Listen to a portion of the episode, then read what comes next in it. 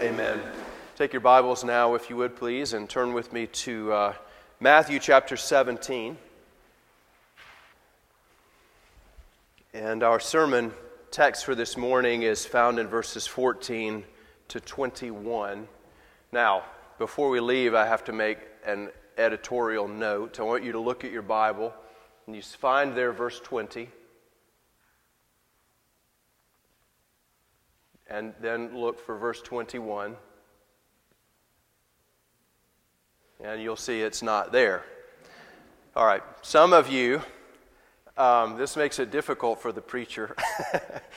um, so, just an explanatory note in, this, in way more of a synopsis than it deserves. Um, and I wrote it down so I could be as succinct as I could be. Uh, modern Bible translations move the 21st verse of Matthew 17 from the text into the margin. Some of you, it may be in brackets. Now, if you have a King James Version, the only pure text available uh, is still there, all right? Um, some of you, but in the ESV, if you're reading from the ESV like I am, it's in the margin. Um, they do that to show you their doubt that that verse is original to Matthew. Um, in other words, some Bible translators believe this verse was added to the scriptures later, and not in some kind of malevolent way. Nobody was trying to pervert the scriptures.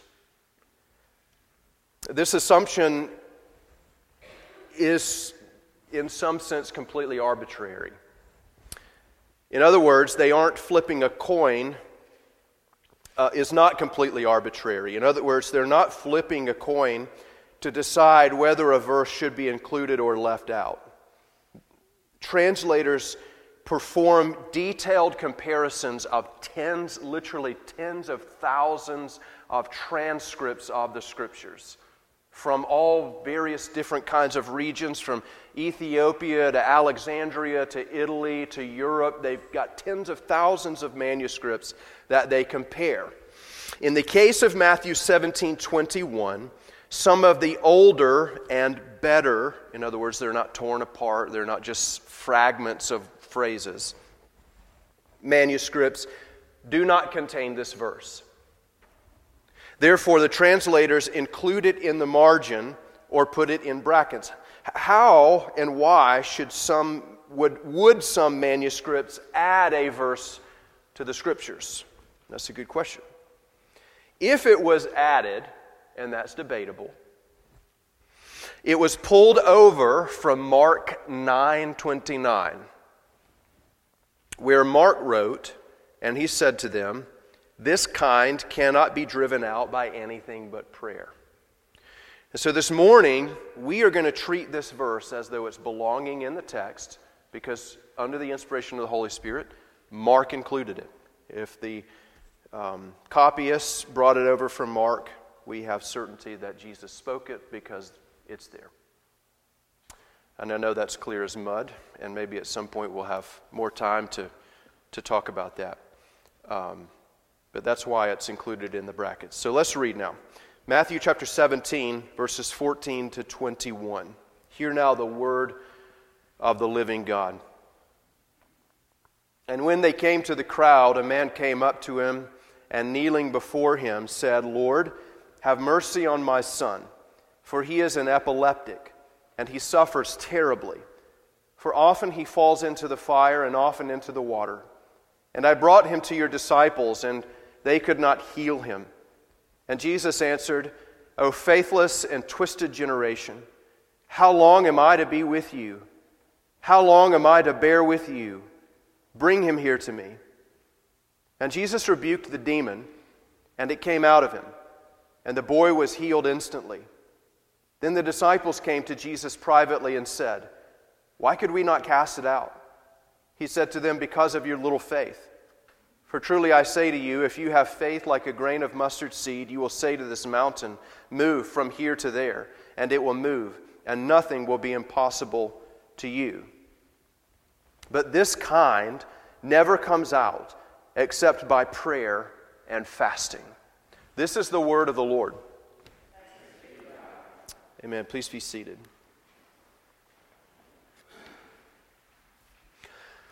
Let's pray together.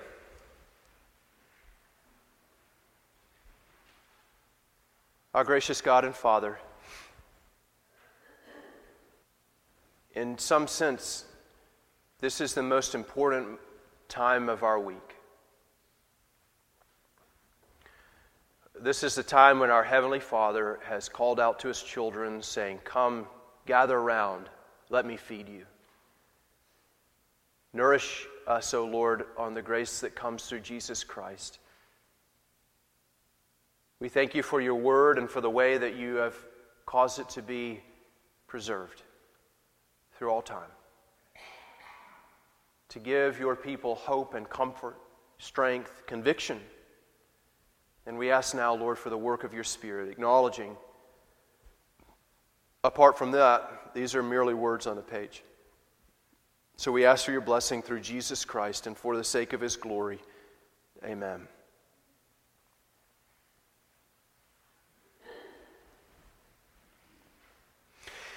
Um, as we come to our passage of Scripture this morning, we remember that over the past few weeks, we've observed Jesus at the summit of the mountain, and I keep bringing you back to this.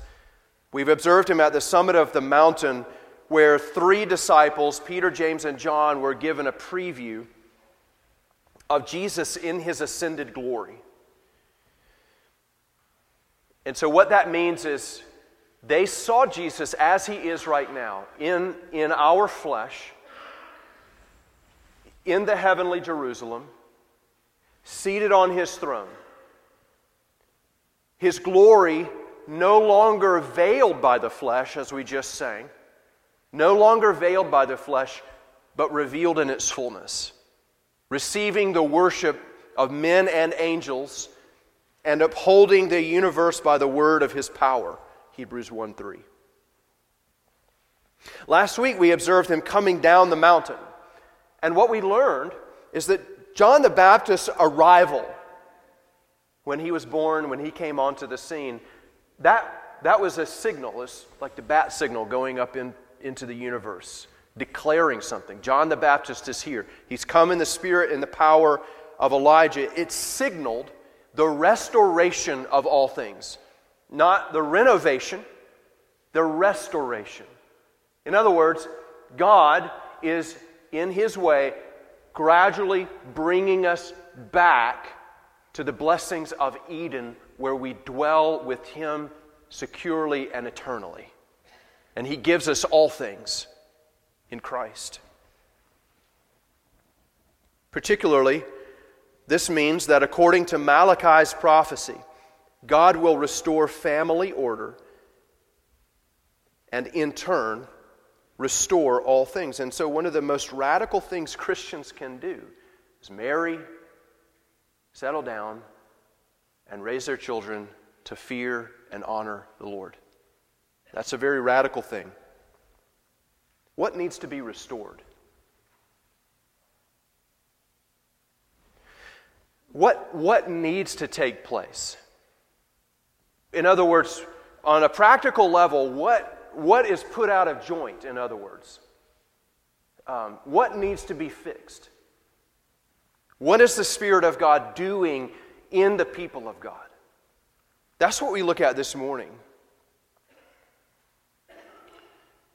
We're going to think about what needs to be restored and what needs to take place. And, and the main point we'll, we'll take away from this passage, verses 17 to 20, or 14 to 21, is that when God's people demonstrate faithlessness they receive God's particular anger, but the smallest expressions of faith, think about this, the smallest expressions of true faith receive all of God's power and wisdom.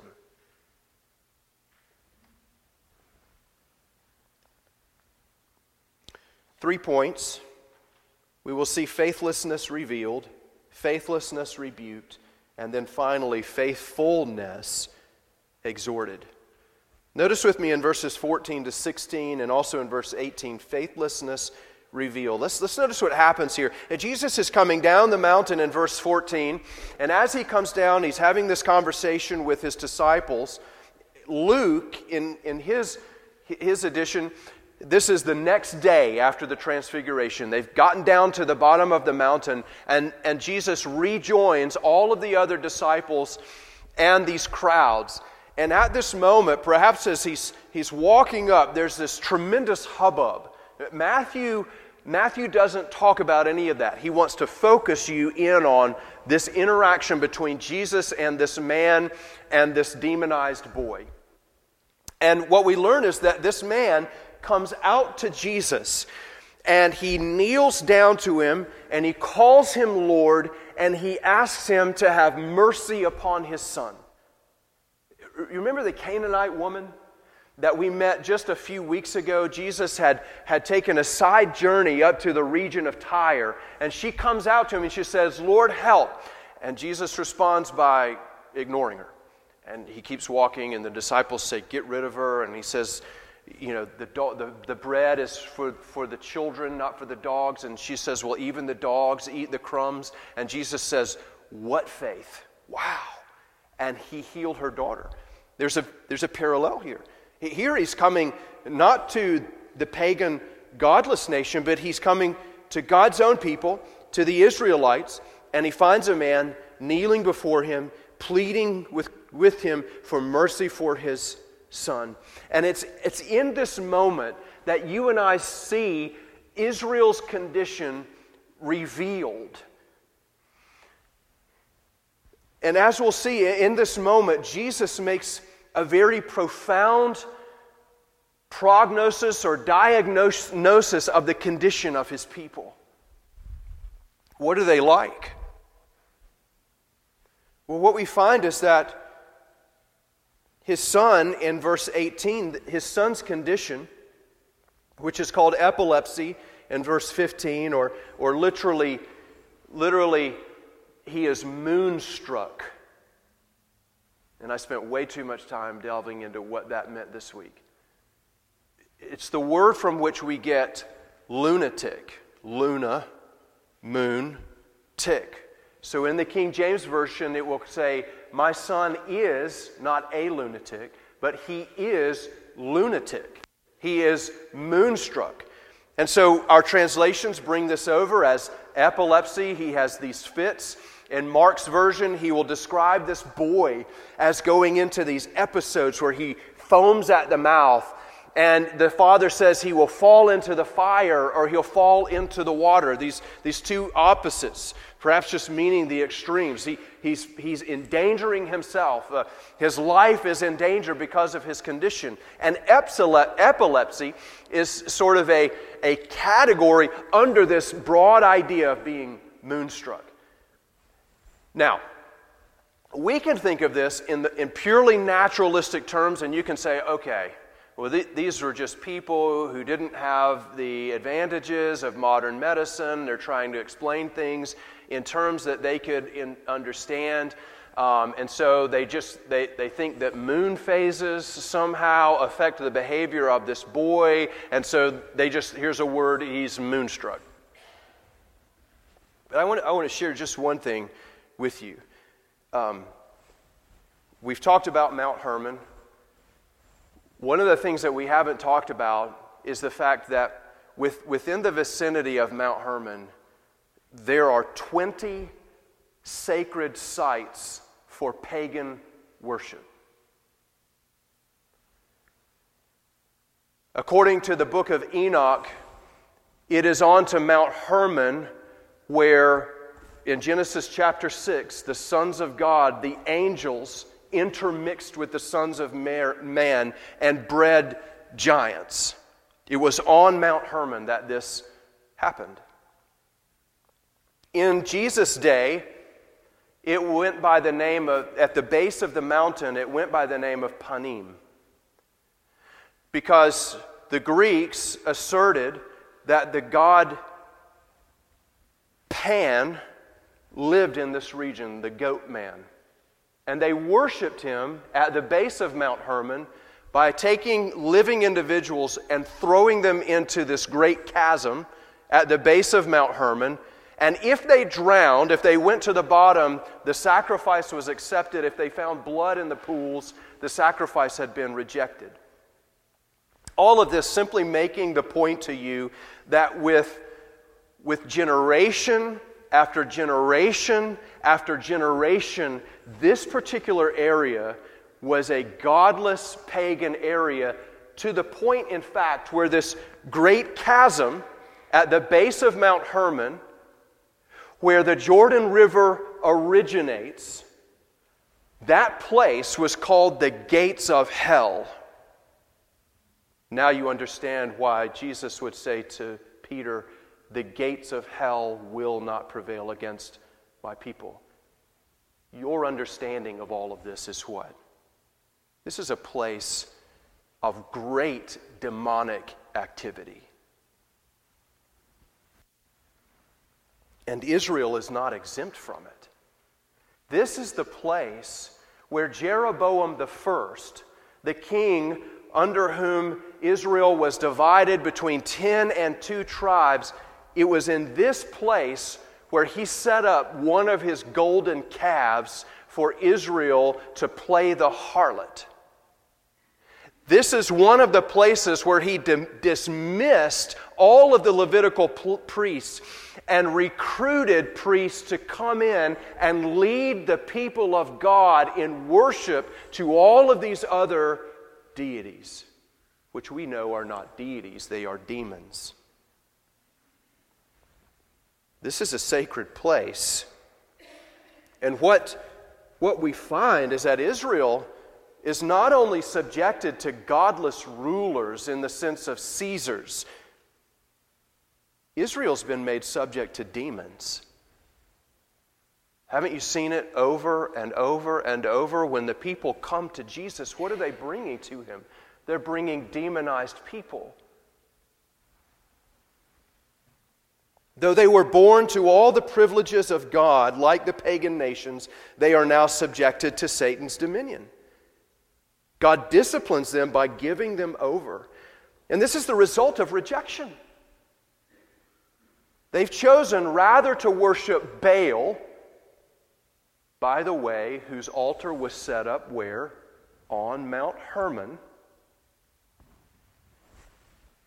rather than the one true God. Not to worship God and pursue his glory is to embrace Satan. It is imperative for you and me also to remember that our plight is not merely natural. We fret over politics. We fret and ask God to give us godly leaders, and we should.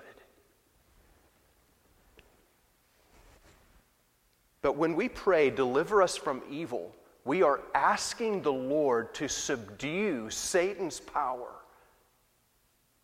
and cause the power of Christ to grow and be demonstrated. Let me just ask you to think about a couple of things here. We are asking the Lord to deliver us from the devil's power. Do you know that we are witnessing a rise in devil worship in our own country?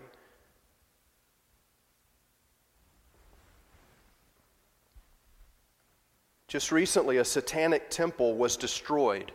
Displayed where? In Iowa's state capital. Satanic after school clubs are on the rise. They have a handbook.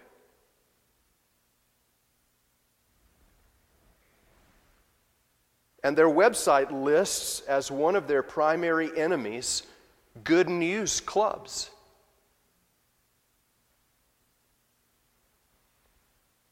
You've seen various concerts where demonic imagery is portrayed. This is not just the things of fancy and myth and fable. The scriptures remind us that demonic power is a very real power. It is a power that can be manifested in fleshly ways. And in this scene, exhibits itself in this man's son. The myth of a neutral approach to God's creation is coming home to rest. To treat creation as neutral, that it is just as legitimate to treat it as uncreated as created is to deny God the glory that is his due, and we are witnessing his displeasure. In other words, what are we saying? That Israel rebelled against God. They rejected him as their husband, and he gave them over not to some neutral ground, but they were given over into the power of the devil.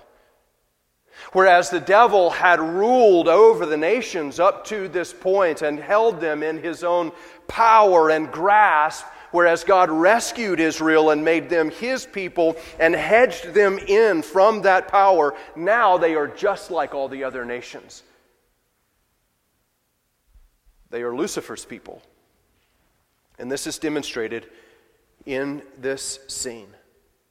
And this is why, in this next moment, Jesus doesn't just deliver this boy from epilepsy, he doesn't give him a pill, he casts out a demon and he rebukes their faithlessness. Christ reveals their faith, faithlessness uh, to begin with, and then he rebukes it. Look with me at verse 17. And Jesus answered, O faithless and twisted generation, how long am I to be with you? How long am I to bear with you? Bring him here to me. I, don't know. We don't know what Jesus' tone was here. Was it sharp? Was it pointed? How long am I to be with you? Bring him here to me. I, reading this, sometimes think of my dad when I would let the flashlight beam slip just over to the right place and he takes my hand and pulls it back. Shine it there. Jesus diagnoses Israel's condition here. Do you see it? What does he call them?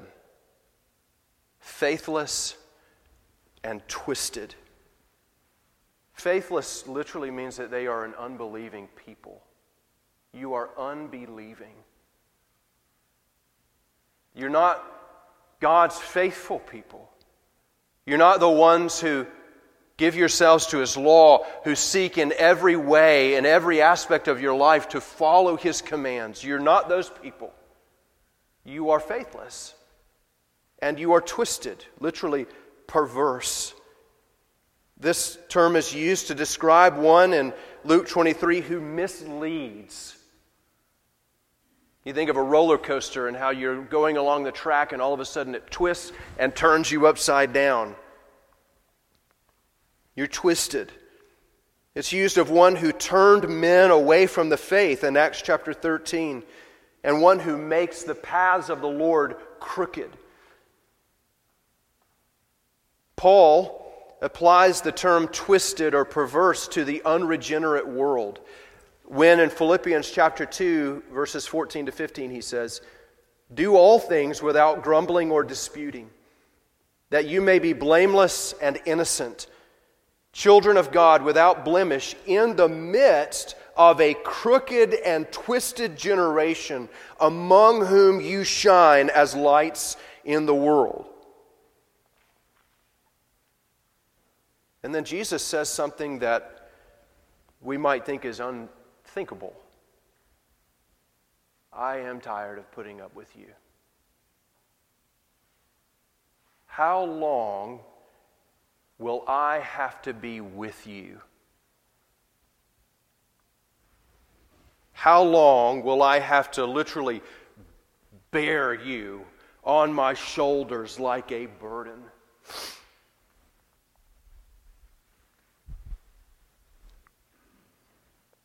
Here we remember that when Israel grew faithless, God departed from them. You think of Ezekiel 10 and his visions there of, of the presence of God lifting up from the tabernacle and going to the edge of the city, and then lifting up from the city and departing from Israel. Jesus is demonstrating the divine displeasure of God against this people. I don't want to be with you anymore.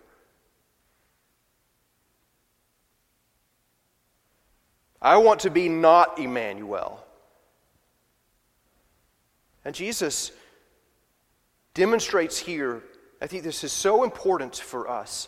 Jesus demonstrates that this people among whom he walks are in the same condition as the people of the prophets, of the people who lived with Ahab and Jezebel. They are not a people who are repentant, whose hearts have been turned back to the Lord. They are twisted, they are perverse, they are faithless. Though they are Jews by birth, they are godless pagans spiritually. They have embraced everything that the world embraces. There's no distinction between them. Whatever the world's goals are, that's what they engage in. And Christ does not delight in them, He reproaches them. Just as the Canaanites, Canaanite woman's faith caused Jesus to stop and respond, so Israel's faithlessness draws his impatience toward them. And remember, this is important. Jesus is the God man who is blameless and incapable of sinning against the Lord. He cannot sin.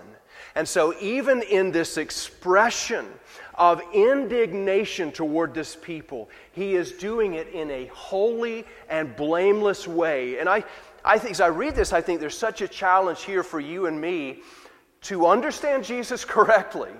He, this is the meek and mild Christ who's turning toward this people and showing them his displeasure.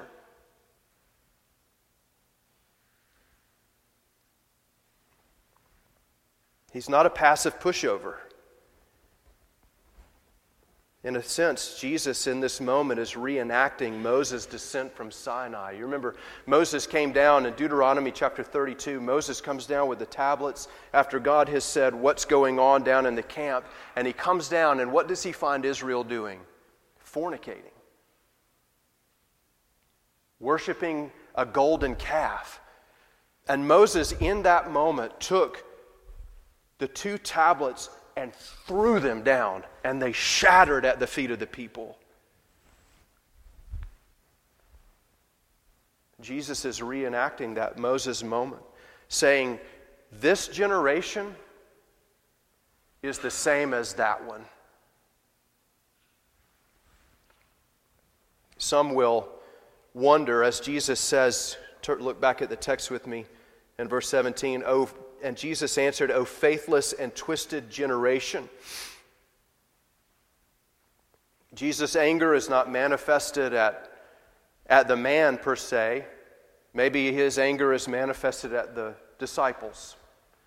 Others will say, well, maybe Jesus' anger is, is demonstrated at, at the scribes because they had been in here and probably mocking the disciples for not being able to cast out the demon. Ha ha, where's your master now? kind of thing. But for us, we, Jesus lifts his vision, lifts his eyes from this man, and he looks out at everybody gathered around him, and he says, All of you are twisted and perverse. The scribes are twisted and perverse, and so are you because you listen to them and you have rejected the Lord your God. And Jesus demonstrates God's expectation that his people will walk in humble submission to him. And I think this is what we, you and I should take away from this part of Jesus' exhortation. Yes, Christ is meek and mild, and he, he greets even the smallest fragment of sincere faith with all of his comfort. But remember that Jesus, when he returns to earth, comes with a sword that sheds real blood. That Revelation describes his garments as soaked not in wine, but in, in blood. God is both merciful and just. But he reminds us over and over and over again that he is not to be toyed with.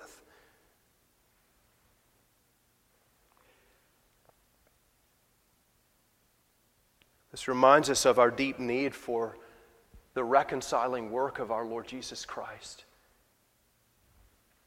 That he will not be covered in our blood if you and I are covered in his.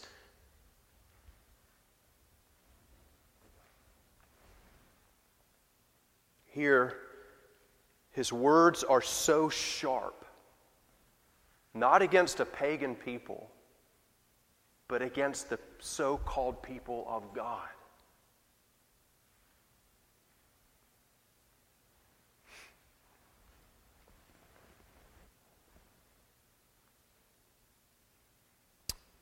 Through Christ, God calls his people to walk in faithfulness to him. Thirdly, we see faithfulness exhorted in verses 19 to 21. Then the disciples came to Jesus privately, and at this point, it, it looks like he's back in Capernaum, back in probably Peter's home, and he's speaking to his disciples, and they come to him privately and ask him, Why could we not cast it out? They should have known the answer by now because he said this so many times. He said to them, Because of your little faith. For truly I say to you, if you have faith like a grain of mustard seed, you will say to this mountain, Move from here to there, and it will move, and nothing will be impossible for you. I'm going to challenge you here that if you have, if you have, if, if, if you, you're familiar with the, saving, the saying, faith moves mountains. Well, there's a very important aspect of that creation that that saying leaves, or that statement that that, that statement leaves, leaves out. Let me, that was terrible. Let me try that again. There's a very important aspect that saying leaves out. Because it gives us the impression that somehow, if I have sufficient faith, I can move a mountain. That's not what Jesus is saying. You can't do anything. You see, Jesus comes and he humbles his disciples and he says, Why couldn't we do it? Well, you, you didn't have enough faith. You lacked faith. That's the deficiency. You're not trusting the Lord sufficiently. In other words, you think you can do it. Eh, you remember the story of the seven sons of Sceva in the book of Acts? And these, these Jewish men come along and they're going to cast a demon out and, and all these brothers are gathered in this room, and perhaps you can hear them saying, I command you in the name of Paul. And that doesn't work. So they say, Well, let's try the name of Jesus. I command you in the name of Jesus. And so they, they're thinking that all, all the power of Jesus is just is engaged by employing his name and they, they treat it like a trinket. They treat it like it's uh, um, some kind of magic incantation or spell that they're casting, and the demon has to obey. And what winds up happening is the demon shreds them. They're, all their clothes are torn off, and they run out of the house naked because the demon said, I know Paul and I know Jesus, but I don't know you. They're not joined to Christ by faith. Jesus humbles his disciples he says, You're, you're resting in yourselves. You think that I've authorized you as you to do these things. That now some sort of incantation rests upon you, and you can cast out the devils and the demons like the pagans do. That's not it. I'm not calling you to use your power, to trust in your power, to say, oh, now we've, we've worked out, we've developed some biceps now, we've been walking with Jesus, we're able to do these things. No. The life of God's followers is demonstrated in humble reliance upon Him in all things. The faithful confession is, I can do nothing in and of myself, but God can do great things through me. And what He dis- instructs his disciples here is that tiny, listen, it's not great faith, not even great faith, but the mustard seed kind of faith Small faith, that moment where you are saying, Lord, I don't understand my situation. I'm, I'm barely keeping my nose above water here, and, but I know that you're capable of doing all things. And, and so I give myself wholeheartedly to you. Lord, do with me what you will. Just, just be with me like the Canaanite woman, all she could pray was what? Help me. Lord, help me. That's all she had. And that little expression of faith garnered all of the compassion of Christ. It, he didn't look at her and say, How long will I be with you? He stopped.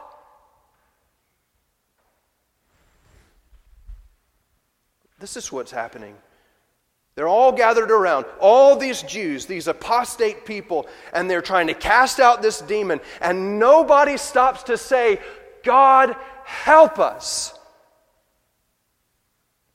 No one did that. The disciples didn't do that. The people didn't do it. Nobody ever stopped to say, Well, let's ask the Lord for help. That's why verse 21 is supposed to be in here, because this kind doesn't come out but by prayer and fasting.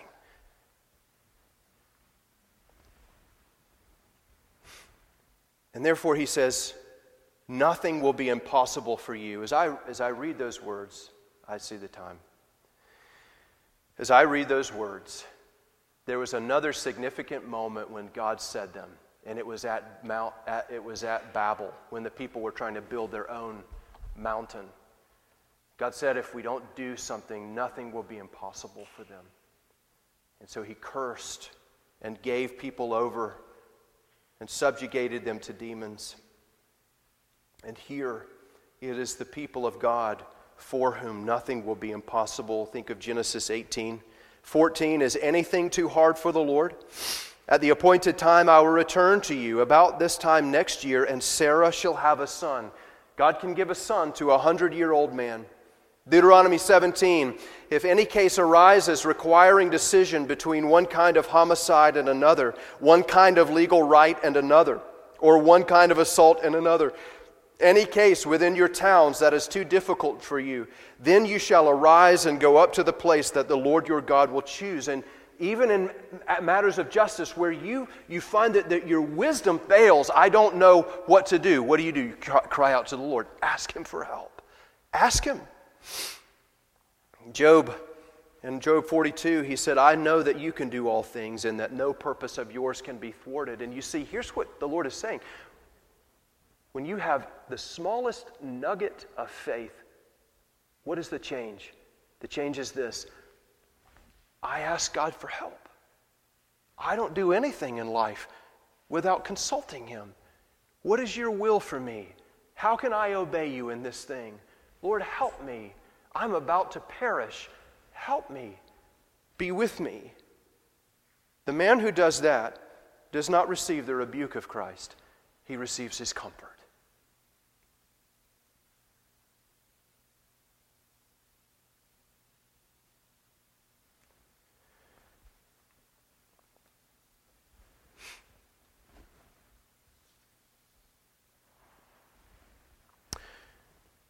No task that is assigned to you by the Lord will be impossible for you to perform